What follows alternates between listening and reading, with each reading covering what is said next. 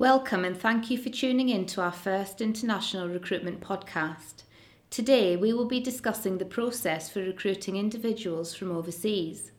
My name is Adele Scott and I'm the Senior Programme Officer for International Recruitment at NHS Employers. We are commissioned to provide organisations in the NHS with guidance when recruiting from overseas. Whilst NHS organisations are less reliant on overseas recruitment than they have been in previous years, occupational shortages do still exist on a local and national level. International recruitment forms an important part of the workforce supply strategy of NHS organisations, alongside many other solutions. I am here at King's College Hospital NHS Foundation Trust with Peter Absalom, Associate Director of Workforce Resourcing, and Matt Richards, Senior Nurse leading on nursing and midwifery recruitment, to share their employer experience of actively recruiting from outside of the UK. Good morning, Peter.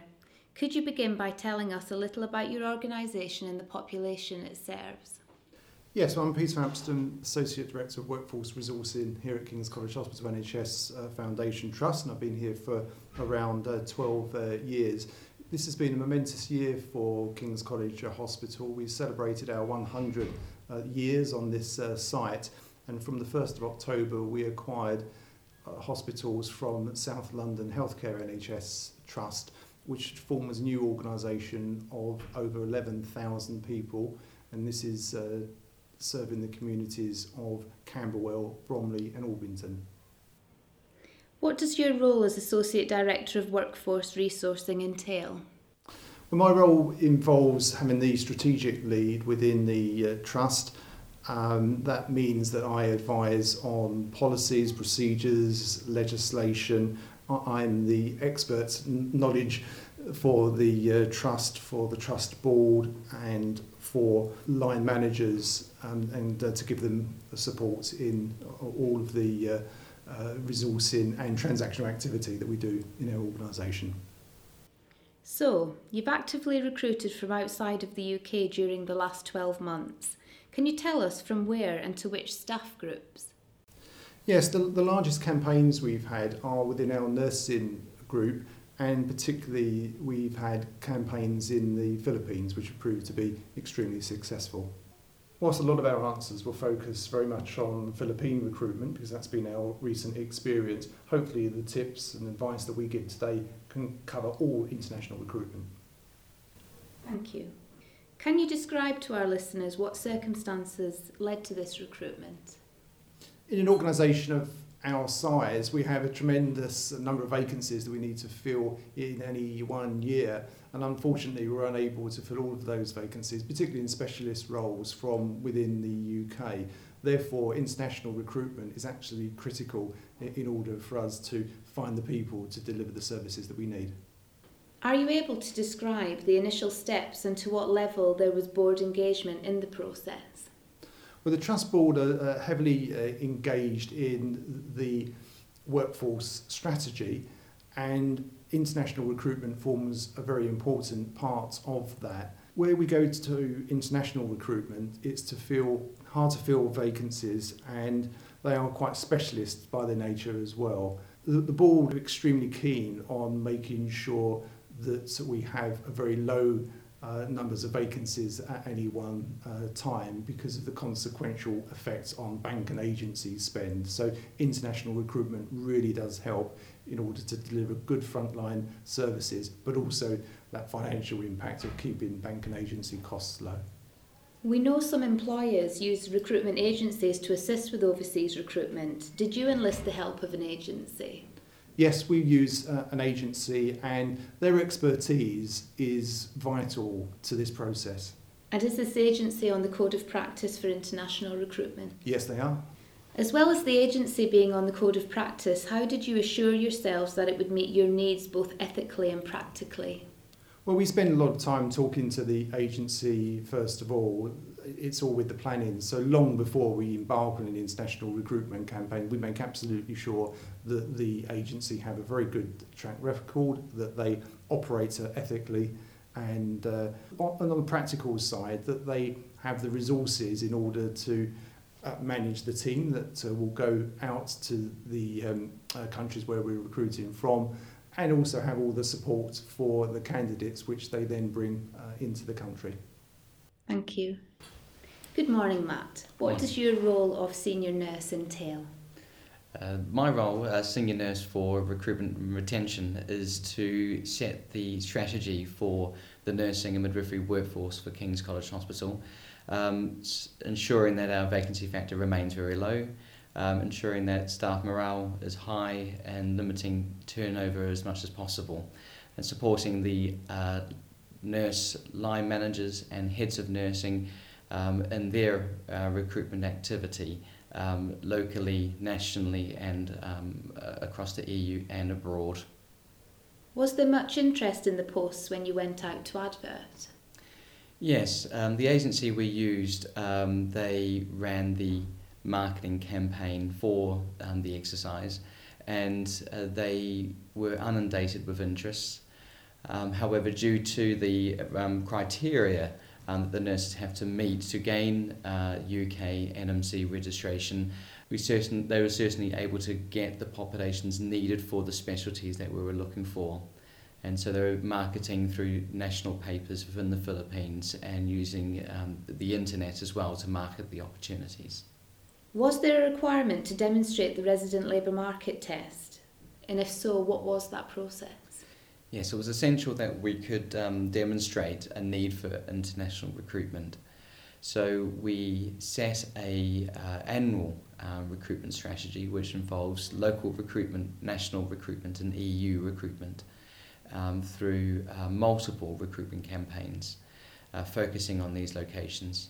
Um, and only if we've exhausted um, the, those populations, uh, we, then we will go abroad. This includes campaigns that are advertised for at least four weeks or 28 days via NHS jobs and um, uh, paper media advertising. Were you involved at all in the pre employment check process? From the very beginning of the process, uh, when working with the agency, uh, we set up um, an arrangement about who's doing what. Um, so the agency, whilst they undertake uh, a lot of the pre-employment checks, uh, we work very closely with them uh, to ensure they do meet the NHS employment standards uh, pre-employment checks, and that we verify all those checks as well when they arrive in the UK. Are you aware of our immigration quick guides or resources? Uh, yes, we do refer to them from time to time, um, and we find them a very useful guide. Have you experienced any challenges at all when recruiting from outside of the UK? Yes, we have had um, some challenges in, in gaining Nursing Midwifery Council decision letters um, due to um, uh, the NMC undertaking a local consultation.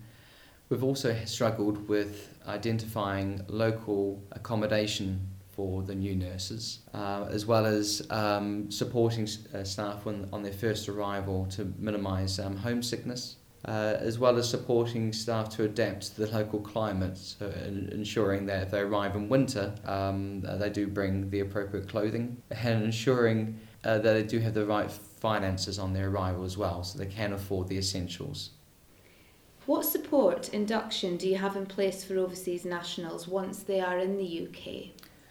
We work with uh, local housing associations to accommodate um, the nurses on, on arrival, um, as well as uh, approach private landlords um, as well. Um, we do this well in advance of our campaigns to make sure we set um, uh, the accommodations in place. Uh, we provide a community induction, meet and greets at the airport, community induction where on arrival to the accommodation um, our staff show the nurses around the local community, uh, churches, uh, shops, to ensure that they are supported in the local community.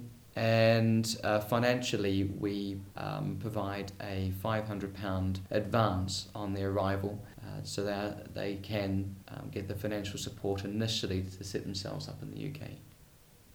Following the community induction, uh, we ensure the nurses are able to find the hospital on their first day. So we do um, collect them from the accommodation and bring them to the hospital where they complete a corporate induction. Uh, the following day, they attend mandatory training, which includes basic life support and manual handling, and then two days nursing induction, um, which is in the classroom. Then after that, they attend a clinical local induction with their uh, clinical mentors. What has the ability to recruit from outside of the UK meant for your organisation and the services that you provide? It ensures that um, we have good, high quality staff um, uh, who actually have and share the same values and passions that we have in delivering a good um, uh, patient service and, um, and patient experience. What impact have your new recruits had? Our overseas nurses have been able to provide the specialism that we haven't been able to um, gain locally, allowing us to provide that high calibre service. Well, they've made a tremendous impact to patient care and also, I think that they bring a real freshness that we enjoy from our local community. What these international recruits actually do is enhance the whole experience, both for staff and for patients, and it really allows us to understand the various uh, diversity groups that we have within our local community. Do you have plans to actively recruit from outside of the UK in the next 12 months? And if so, when, where, and why? We're developing plans for 2014 and, in fact, looking to 2015 as well. In terms of where those countries actually may be, the Philippines will be um, amongst them, but we're looking at other areas as well. And finally, Peter and Matt, what would be your three top tips for other employers considering active recruitment from outside of the UK? For me, I would say to plan well ahead. I think the attention to detail is critically important. Perhaps also to see things through the perspective of those that you're recruiting. And, and this really is around the cultural change. It's identifying what the individual needs are in coming to work in a country very, very far away and with all the challenges that that brings and seeing things from their perspective. Thank you. Matt? For me, it's knowing what you want and need for your service well in advance and ensuring the agency that you work with understand that so they can meet your expectations. Work very closely with the agency throughout the whole process. Communicate on a regular basis to ensure nothing is left out. And finally, uh, work very closely with the nurses from the from the time you're you're in the Philippines or you are abroad, so they understand and they see a face of the organisation, right through to when you meet the nurses for the first time, uh, when they enter the country, and keep in contact with them throughout their employment. Thank you both for sharing your international recruitment experiences with us today. If any of our listeners would like to find out more about recruiting from overseas, please visit the International Recruitment section of our website. Here you can find information on the latest immigration rules, government policy, and tools and resources. You can also read detailed information on the UK Code of Practice for International Recruitment, which details guiding principles which employers are strongly encouraged to follow when recruiting from overseas or using an agency in the process. Remember, if you are experiencing occupational shortages, overseas recruitment is a legitimate option available alongside many other solutions as part of your workforce supply strategy. We have a variety of tools and resources designed to help employers recruit and sustain their workforce. Thank you for listening. Thanks for taking the time to listen to this NHS Employers podcast. For all the latest NHS HR workforce information, visit www.nhsemployers.org.